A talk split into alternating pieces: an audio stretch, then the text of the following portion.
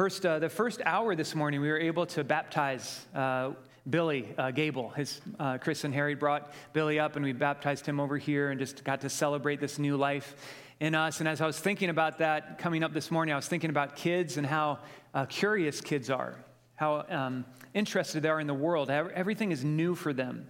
Made me think about when my kids were little. We were out in the backyard once looking at squirrels you know, just because they're out there. And in my mind, I'm thinking about how can I take this squirrel out? You know, how can I get this squirrel out of my yard? Uh, but one of my kids turned to me and said, Dad, well, uh, squirrels have tails. Why don't we have tails? That was their question. Why don't we have tails? I'm like, that's a good question.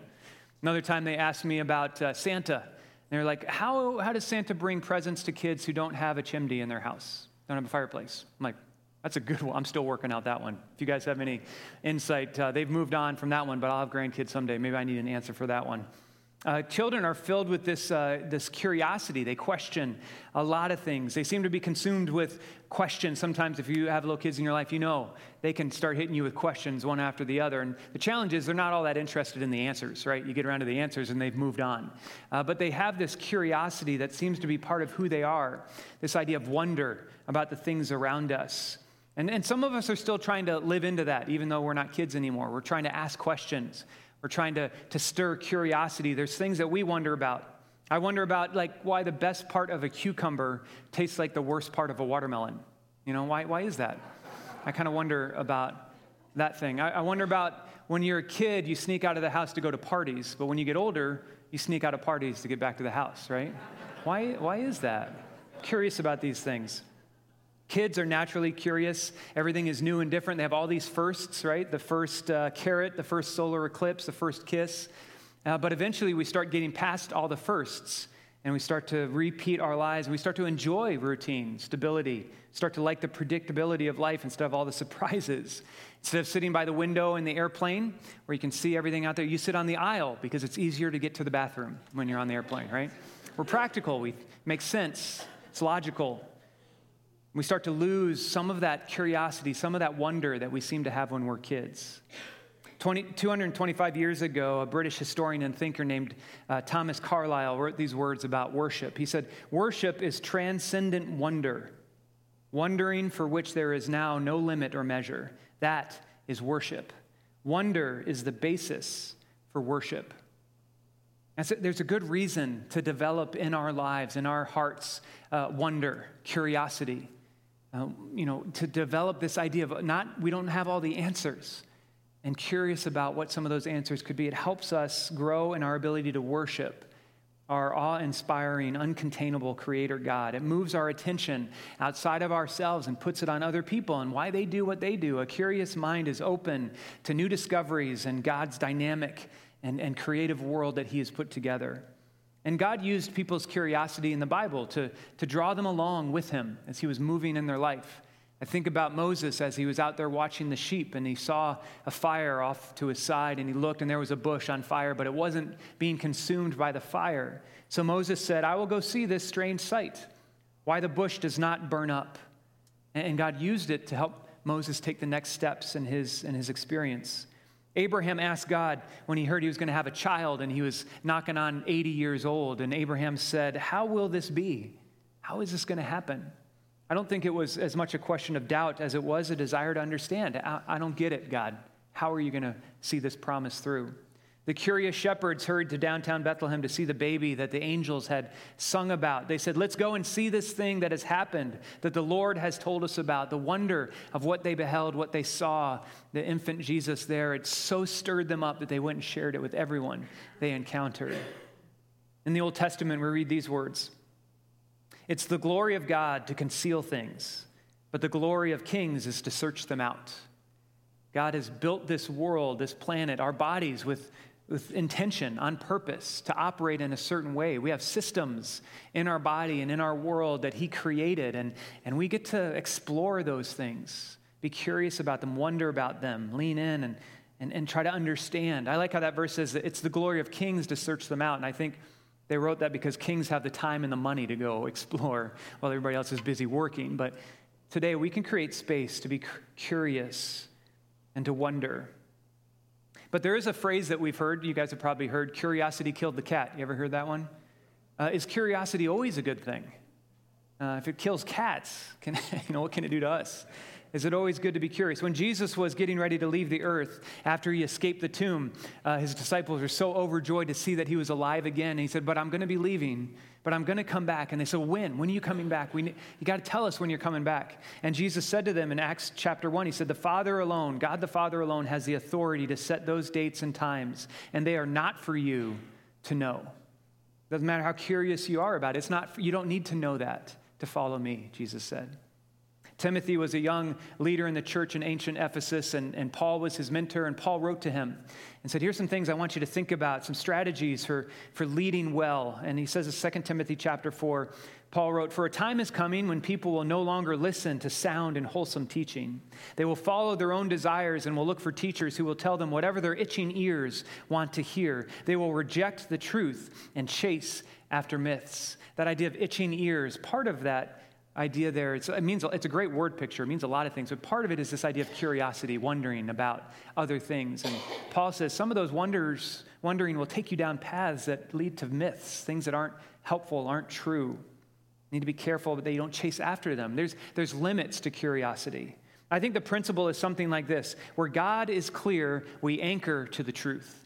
Where God is clear, we, we anchor to that truth. Where there's mystery, we go exploring. We get curious while anchored to the truth. It's sort of like uh, rock climbing. You know, if you've ever been out rock climbing, and you're going to explore a wall on a cliff or something like that, before you go up there, you anchor in. You get some lines, you get some ropes that are trustworthy. You find uh, an anchor point that's solid. You have a friend that you trust come along and, and get on the other end of the rope. And so once everything is set and solid, you start to climb. There's, there's still risk, right? It's still risky, but you can go explore while you're anchored to what will hold you up, even if you were to fall. So it's in this way, curiosity grows our wonder and our worship of our anchor of our, our safe refuge, the creator and sustainer of all that we see, all that we might explore and be curious about. Uh, he holds us firm and we can anchor ourselves to the truth. One of the way curiosity expresses itself is how we interact with other people. Uh, a growing and consistent curiosity about those around us can really help expand our understanding of God's image in every person that we see. Scripture tells us that every person is made in the image of God, that they are wonderfully put together. And it, even if they're very different from us, we can learn something about God's glory as we ask questions, as we're curious about them. When we have real conversations with real people about real things, we exchange a small, rigid, divisive world, and we begin to explore an expansive, surprising, awe inspiring neighborhood. So, during this Faith Everyday series, we're meeting people from Hillcrest who are experiencing God in their everyday, ordinary lives. And this morning, we get to hear the story from Kerwin, Kerwin Brown. And uh, he and I got together a few weeks ago and, and shot a video. He's going to be out of town this morning, and uh, plans changed, so he's actually here. He was playing guitar this morning up here with Trey. Um, but we shot this video, and we thought we'd go ahead and use the video this morning so you can hear a little bit of his story and how curiosity uh, keeps him aware of what God is doing all around him. So I want you to watch this with me, and then we'll talk some more. And it's a little bit of a longer video. We don't normally show videos this long. It's about it's just over eight minutes. So I'm, I'm thankful we have comfortable chairs. Just want to encourage you to kind of snuggle down in that chair and uh, enjoy Kerwin's story with, with me. Okay, let's watch this together. Kerwin, thanks again for this time. Uh, tell us a little bit about yourself yeah. So my name is Kerwin Brown. My wife Kirby and I and family started going to Hillcrest probably 20 plus years ago. So a long time. I've uh, been in the Kansas City area for a long, long time, and I work in the baking industry uh, with a trade organization in the baking industry. So. Our, our vision statement right now at Hillcrest is uh, pursuing new life together in Jesus. Uh, just tell me, what does that vision statement mean to you? Yeah, I, I sort of focused on the together part. You know, so. Um, so together for me really means like breakfast, lunch, dinner, uh, parties, funerals, whatever, you know, sort of the good times and the bad times, I think, uh, not just on Sunday morning, we're sort of, you know, uh, dressed up and, and, looking and, and, looking good on Sunday mornings. And so, what is all that other time, that kind of uh, where life is happening? That's where I think that's, that's where means a lot. Maybe where life feels a little more real yeah. when you're in your everyday kind yeah. of stuff. And real was the word that I was going to use for sure. Yeah. So, yeah. Uh, Kerwin, one of the things I really appreciate about you is your intentionality and getting to know other people, conversations with other people. Yeah. So, how, how do you see that pursuing God come out as you're in conversation with others? Yeah, I think uh, sort of back to that real thing. I think it certainly is being real. It's willing to ask some questions. I had a great breakfast this week with a friend, and just got to ask him, you know, what's kind of what's God teaching you or where you at? And he talked about prayer, and so he actually said, and the great part is he said, I'm not very good at it. You know, I'm just this is not a thing that I'm very good at, but I'm working at it. And so he gave me a couple of book titles, and he said, this is these have kind of helped me. So I think that sort of living life together and and uh, again being that real is sort of our theme and um, uh, and you know just being around each other and, and having those conversations I, I think those conversations the more I have real conversations with people about really who I am and where I am and the struggles and all that I think that's really where we experience life or experience God um, is when we, we dig a little d- dig a little or a lot deeper into each other. Yeah, because God's active and moving in people's lives right. in different ways than it might be in your life.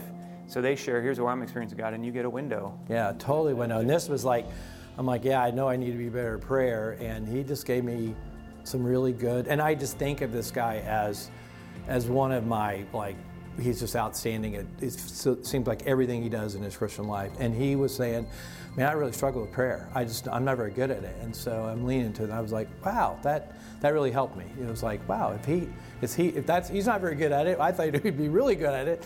So I, that was really helpful. So. And for him to be able to say that to you yeah. says something about that you have gotten to know each other outside of the church environment. You've shared life enough that he trusts you to be able to say what's really going on in his world. That he's struggling with that. That's and then, and then you're able to grow in that. That's encouraging. So, one of the challenges I would think over time is just remaining curious about other people's experiences, what God is doing in them, and um, especially when they might like have a different way of approaching life than you. So, how have you uh, helped yourself stay curious yeah. in conversation with others? So, I had a big birthday last year, and I and I feel like as when I looked around, I saw that as people got older, they sort of polarized themselves, they got more rigid in their beliefs. You know, they watched the same TV shows, they talked about the same people and all that, and they just got more and more sort of a, a small world, I would call it.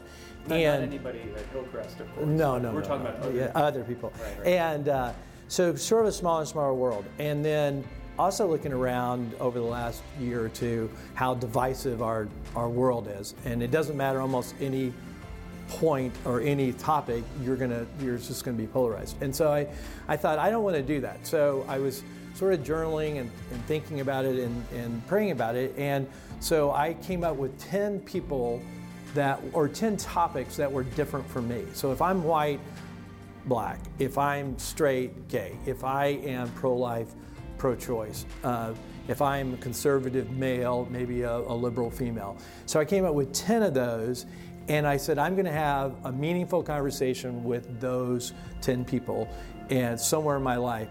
And I also realized that my world is pretty small. I have a pretty small circle yeah. myself, which I was not very happy with. You know, I'm like, I don't really even know that many people in these categories. And so that was a very, like revealing or shocking or saddening or I don't know what it was, but it was like, I don't want to be that. I want to be something different. And so I prayed about how would God put me, connect me with people very, uh, different, than you. very different from me. And, and then I came up with six questions, and they were not, you know, super, you know, deep or whatever. Was, one, of them, one of them is, who's your hero? And uh, if you had a voice to someone like me, what would you say? Or, and what's one or two things you want someone to know about you? And so it's just those. And then I just, I just ask them the questions and I listen and I never have once said anything about my belief. And they don't really ask me about my belief, but they're, but it's been, it's been good just to have those conversations. And I have learned so much in, in those conversations. Uh, how have you seen uh, Jesus being an example of someone who listens in that way? Yeah, I think, you know, when I started doing it, I started thinking about, you know, thinking through the New Testament and where Jesus was interacting with people. And virtually every time you see him interacting with someone, it's someone that's really not like him. You know, if it's a, a prostitute, the woman at the well, or it, it's a tax gatherer, or, you know, Matthew, and, uh, or just so many people that he interacted with were either not way not like him or they were not who he was supposed to be with. In what what religious leaders would say you're not supposed to be with those kind of people. Smelly fishermen and all that. Um, so it was like man so why are we why do why don't we do that more? Why aren't we more curious about or with people that are not like us? And maybe also we're not supposed to be with which I think is Christians should be with those people. I think it's probably you know human nature to be around people you're comfortable with, right. people like you. It just feels better. Right. It's, e- easier. it's easier, yeah. So you you've said I, am going to push myself to do something that's not easy and comfortable. Right. And and how do you see that expanding your faith or your understanding of what it means to follow Jesus? Yeah, I don't I don't exactly know yet because these people often do believe very differently than I do. So then where is that? You know, where so I'm struggling with because yeah, I'm just struggling with what does that mean? You know, I do have these beliefs in these areas and there are people that believe very differently for me. So what is the common ground or I, I don't know. And I, again, I haven't made it a point to try to change their views or something. Uh, just mostly listen. But that's worked so well for us before, Kerwin, when we yeah. made people. When you yell at them and scream at them and try to get them changed, it, it works every time. So, yeah. Uh, have you had times with them since those conversations? Is there was it like a one-off kind of thing, or do you see it being more of a I'll go back and connect with them again? Yeah, a few of them I have good relationships with, so we're still, ongoing. you know, we're, yeah, we're ongoing. So. Yeah. So, in these conversations with others, is there something that you've noticed, like something that's been most impactful for you, like a, a theme or something similar between all those conversations? Uh, I think overall, I think we have a lot more in common than we do in differences. Uh, I've learned something from every single one of them, you know, that I, I probably I did go in thinking this, and now I think this.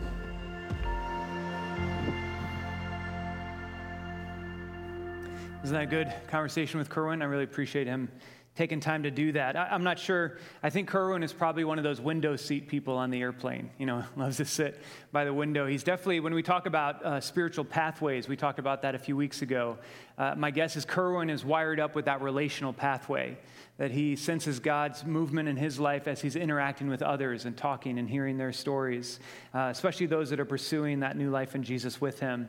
And, he's been able to develop this curiosity about other people that has helped him uh, experience a, a, bigger God, a greater God. Uh, he's grown in his empathy for others. Uh, misperceptions that he had has, have moved towards uh, comprehension. Misunderstandings have begun to shift towards uh, insight about other people's lifestyles. And it's because he took the time to sit and listen and ask questions. And it doesn't mean that Kerwin has let go of his anchor. You know, even at the end, he said, I still believe differently than them. He's held firm to his belief and his trust in the one true God. But the, the movement of God, the size of God's creativity, creative expression in this world has expanded for him. I like how Kerwin says we have a lot more in common than we do in differences. So often we heighten the differences between us and other people because uh, it maybe is more exciting or it, it gets more people motivated to see what's different, those that we have to stand against. But in reality, we have so much more in common with people that may, might look different than us. I, I appreciate Kerwin's approach to Jesus as well. He saw how Jesus did this, how Jesus came alongside people that were very different from him and, and experienced life with them. And, and, Jesus asked great questions. He asked people questions, all, hundreds of questions we have in the four Gospels, the stories of Jesus. Just a couple questions that jump out to me. Uh, he asked one time Can any of you, by worrying, add a single hour to your life? Any of you by word? That's man, that will make you think for a little bit, won't it?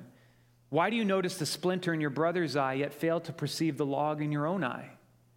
Why, why is it? Why is it so much easier for us to see the issues other people have than it is to see our own issues or take time to focus on what we need to work on? Jesus said once, Why do you call me Lord, Lord, and not do what I command? He Said, if I'm, if I'm in authority over your life, why are you not doing what I've asked you to do?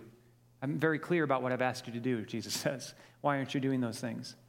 Do you want to be well? He asked that of someone who had been sick for, for years and, and they've struggled with their, their infirmities. And he says, Do you want to be well? Of course they want to be well. What kind of question is that? But it makes you think. What was he getting at? Jesus once said, Who do you say that I am? I'm like, what you, what's your opinion? You know, it mattered to him. Who do you say that I am? That was in Mark chapter 8. In Mark chapter 8, Jesus asked almost 20 different questions in that one chapter alone. It's incredible. Well, and what blows me away is that the Bible tells us that Jesus knew what was going on inside of people. At one point, Jesus said, You know, I don't need anyone to tell me what they're thinking about because I already know, I know what's going on inside of a person. And yet, he continued to ask questions, even though he knew what the answers would be. He asked questions. How much more should we be asking questions when we don't know what's going on inside of a person, what they're thinking about? Jesus used questions to challenge people, to get them thinking about things in new ways. And he also used questions to show people that he valued them, that he wanted to hear their perspective or their thoughts, that, they, that, that their point of view made a difference to him. And, and this is made clear in Paul's writings to the church in Philippi. If you've got a Bible with you, I just want to invite you to open up to Philippians chapter 2, a passage that some of you might be familiar with. But Paul writes here about being concerned about other people, what they're interested in. Be concerned about what their interests are. And, Paul wrote these words when he was uh, under house arrest. So he would have been chained to a Roman guard with a huge sword strapped to the guard's hip. And I feel like, Paul, you've got some concerns. You know, you're under house arrest. But Paul says, don't be thinking only about your concerns. Think about the concerns of others. Even in his situation, he still wanted to be thinking about what other people needed to hear. So, to this church that he loved so dearly, he wrote these words Philippians chapter 2, verse 1, and I'm going to read about five verses here.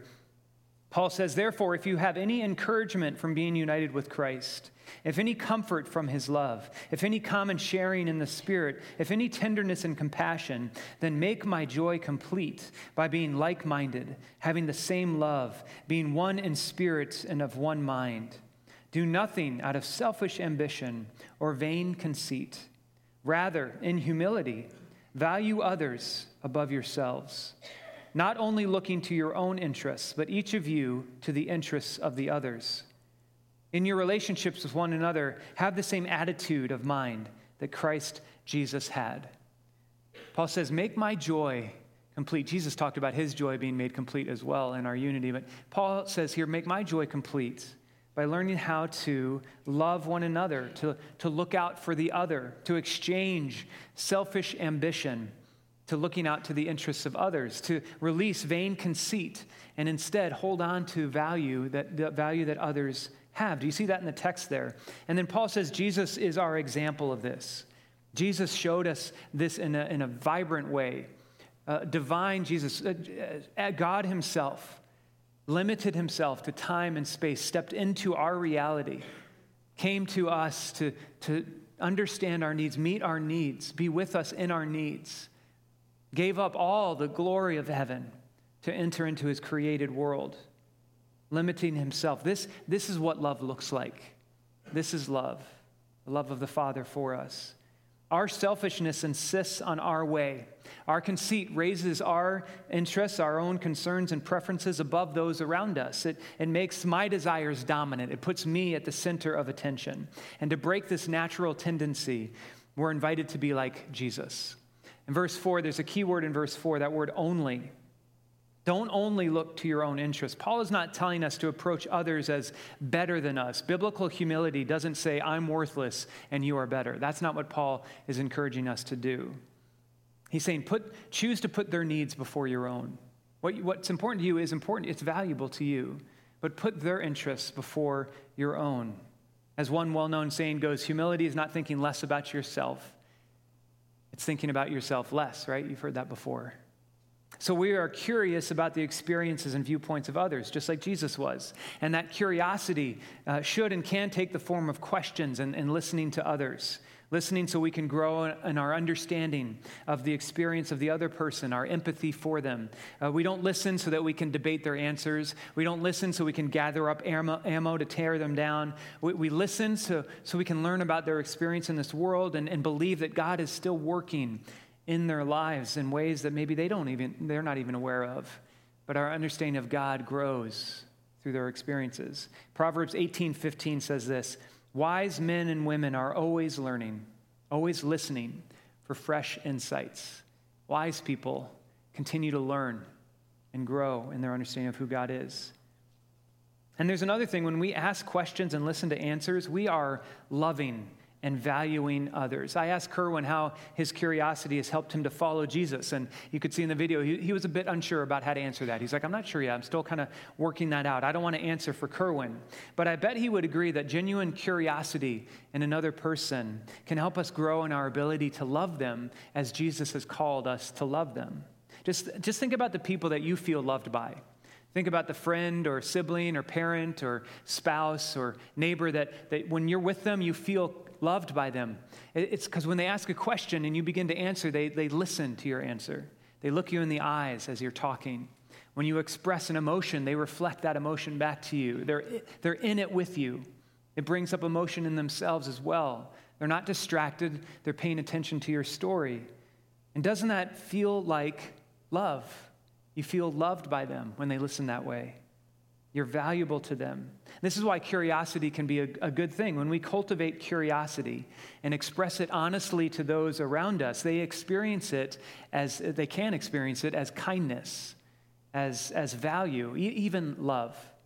They might even feel loved because we've asked a question and we want to listen to the answer that they have. And this is how Jesus said we could figure out if we're heading in the right direction with God.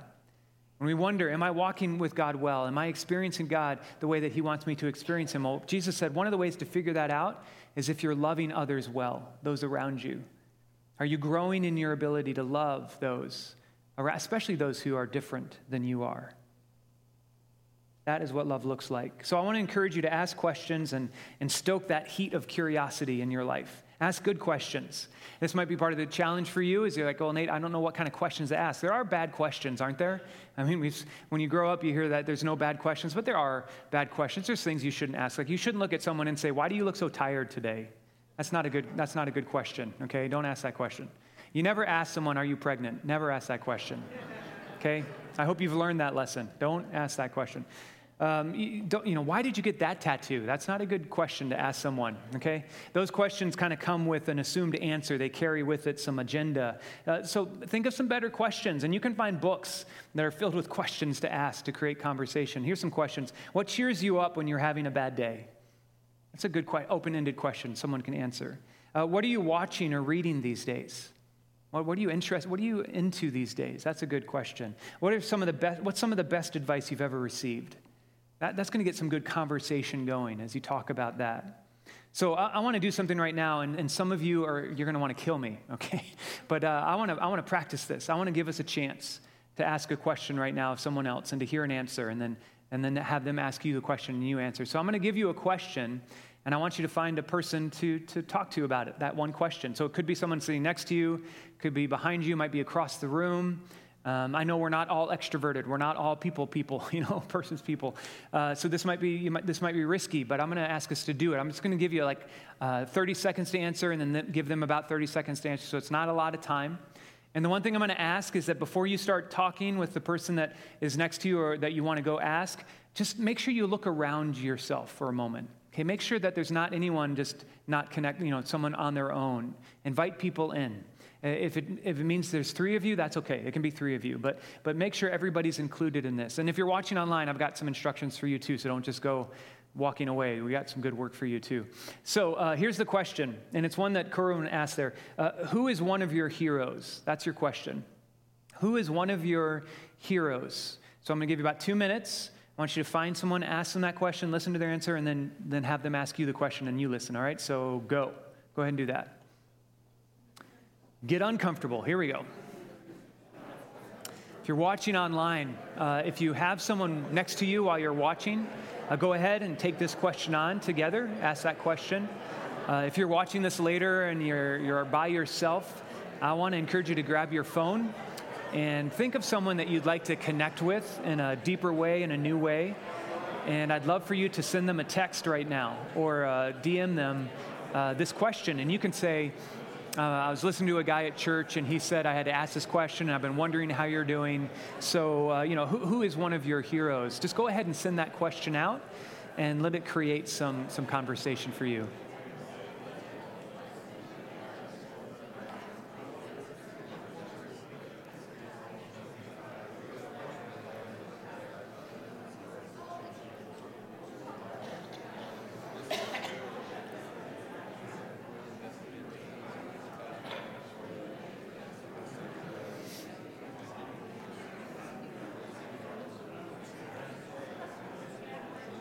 Okay, if the first person's still talking, give the second person a chance. Make sure the other person has a chance to answer the question.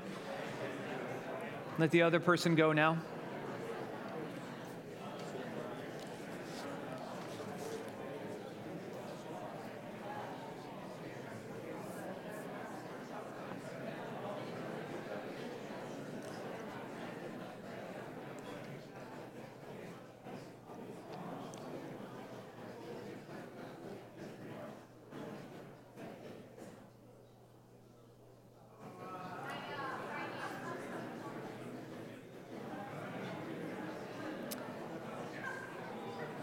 All right, uh, start to finish up, start to wrap up now if you can.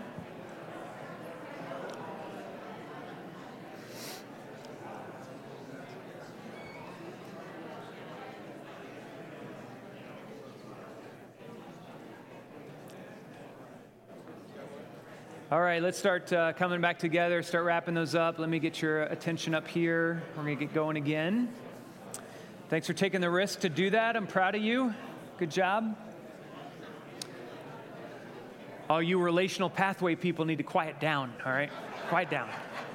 Get your attention again. Good job. That wasn't enough time. I know that's not enough time. Maybe you can continue uh, after we finish up this morning, but uh, thanks for practicing that, taking a chance to do that. Um, it's not always easy shifting the attention off yourself onto someone else, and, and we can grow in this. We can get better at being curious, at growing in our ability to wonder, uh, not to be nosy, but to be curious. There's a difference, right? Asking good questions that can become more and more natural as you as you try it out. It's a skill you just have to work on it. We, we are big world people. We believe god is bigger than our understanding that he is beyond what we can grasp that he's moving in every life around us. So when we ask questions and we focus on the needs of others while we're anchored to the truth we actually can begin to see our understanding of god expand. His love and his grace our understanding of that can grow Following Jesus with our everyday faith means seeing others, especially others who are different than us, as deeply loved by their Creator, made in His image, wonderfully put together. And their stories matter to Him, and so they should matter to us as well. So let's get curious. I love Kerwin's challenge. Maybe you want to take on that challenge. Think of two or three people that are very different from you and take them out for coffee. Spend some time getting to hear their story. Kerwin mentioned that he didn't he had people that he, he wanted to meet with that he didn't know. He didn't know people in certain areas of life that were different than his. So he had had other friends make network, you know, help network with other friends to make those connections. So we, maybe we can help you do that. But I think that's a great challenge. I also want you to know in June, we're going to have a, a short four week uh, small community group gathering here on Sunday mornings. Mel Bachelman and Nate Severson are going to lead a group called United in a Divided World.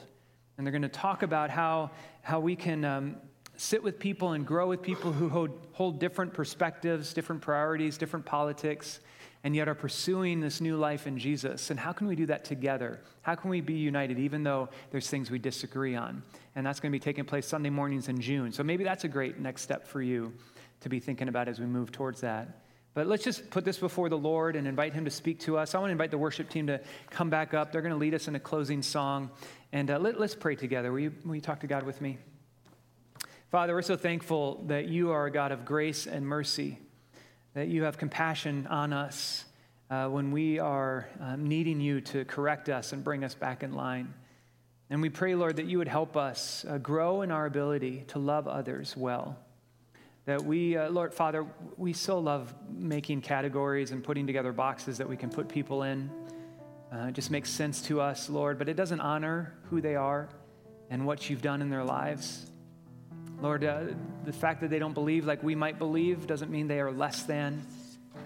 You dearly love them, you created them. And so, Father, we pray you'd help us grow in our ability to love others well, to be curious about their story, about their uh, the expression of life that they're living out, Lord. Help us to grow in our wonder of your movement in the lives of all people, even when they don't realize it. Lord, help us to grow in our ability to love others and to hear their stories. Thanks for your love for us. We think about our story that you're walking with us through. We trust you, Father.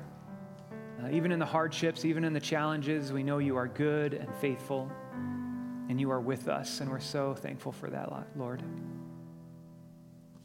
Allow us to worship you with our whole lives. Allow us to worship you in how we interact with others. And we pray it in Jesus' name. Amen.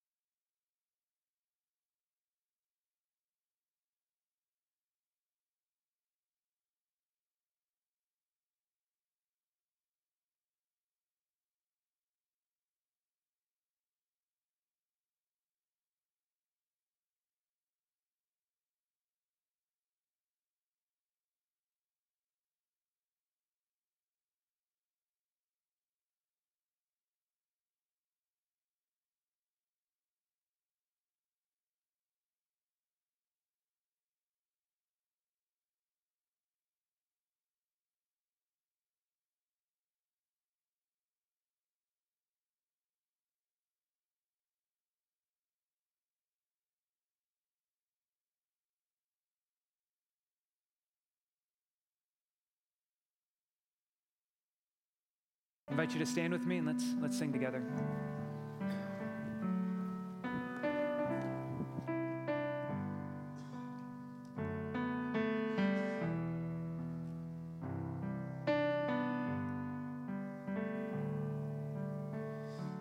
Bless the Lord.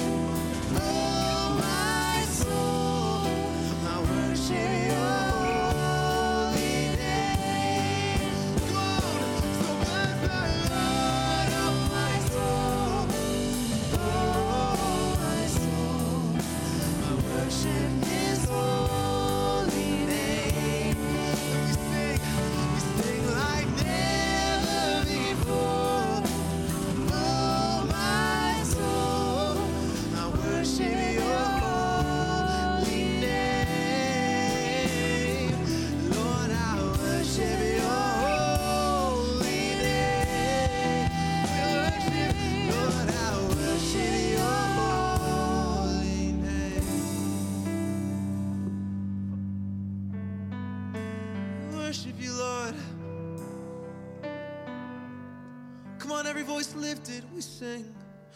Sing like never before.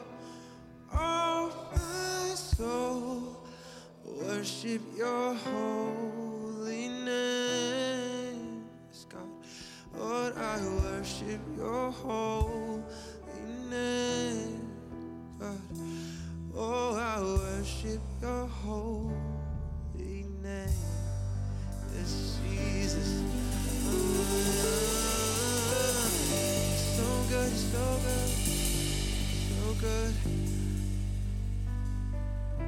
on, if he's been good to you, can you just give him a hand clap of praise?